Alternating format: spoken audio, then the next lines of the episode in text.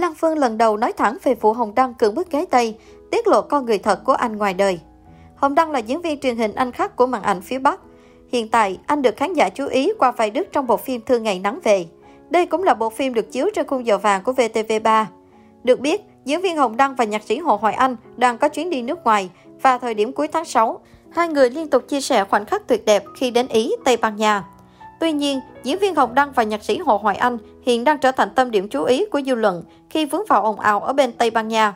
Trước những thông tin nghi hoặc từ mặt xã hội và truyền thông, trang Facebook cá nhân của diễn viên Hồng Đăng đã bất ngờ khóa lại. Động thái này càng khiến nhiều khán giả không khỏi bất ngờ và tò mò. Một số người hâm mộ tỏ ra lo lắng cho nam diễn viên Thương Ngày Nắng Về. Mới đây, nữ diễn viên Lan Phương, bạn diễn của Hồng Đăng trong Thương Ngày Nắng Về, nhận trả lời phỏng vấn của Sao Star, chia sẻ về chuyện đời, chuyện nghề sau thời gian dài hoạt động nghệ thuật.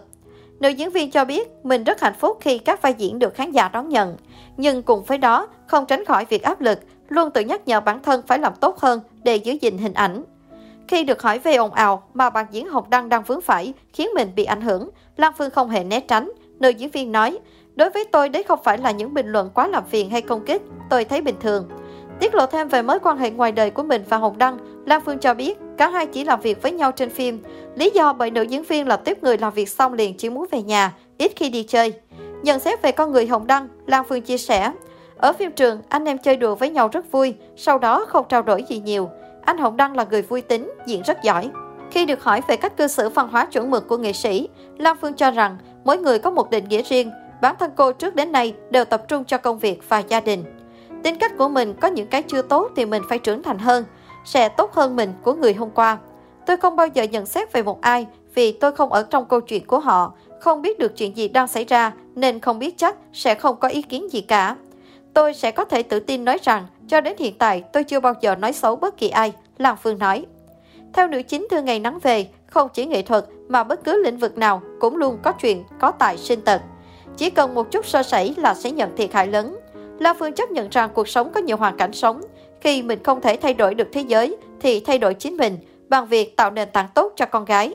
Trong gia đình, La Phương luôn cố giúp con gái phân định đúng sai, bản thân là ai, làm gì tốt nhất cho mình và những người xung quanh. Trong trường hợp một nghệ sĩ mắc sai lầm để lại hậu quả không tốt, nữ diễn viên khẳng định họ phải tự chịu trách nhiệm. Hiện tại Hồng Đăng và Hồ Hoài Anh đang bị nghi ngờ là hai công dân Việt Nam bị cáo buộc cưỡng bức cô gái 17 tuổi tại Tây Ban Nha.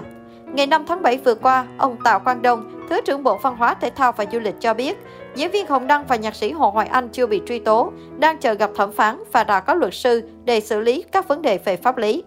Phía đại sứ quán đã cử người xuống tận nơi để giúp đỡ pháp lý. Về việc hai nghệ sĩ này đi nước ngoài không xin phép cơ quan chủ quản, lãnh đạo Bộ Văn hóa, Thể thao và Du lịch khẳng định, Bộ sẽ phân cấp và không có đặc thù, theo kiểu nghệ sĩ được ưu tiên hơn hay có đặc quyền, đặc lợi. Tất cả sẽ được xử lý theo đúng luật. Bất cứ ai vi phạm luật đều bị kỷ luật theo luật cán bộ, công chức và luật viên chức đã ban hành, ông Đông cho hay.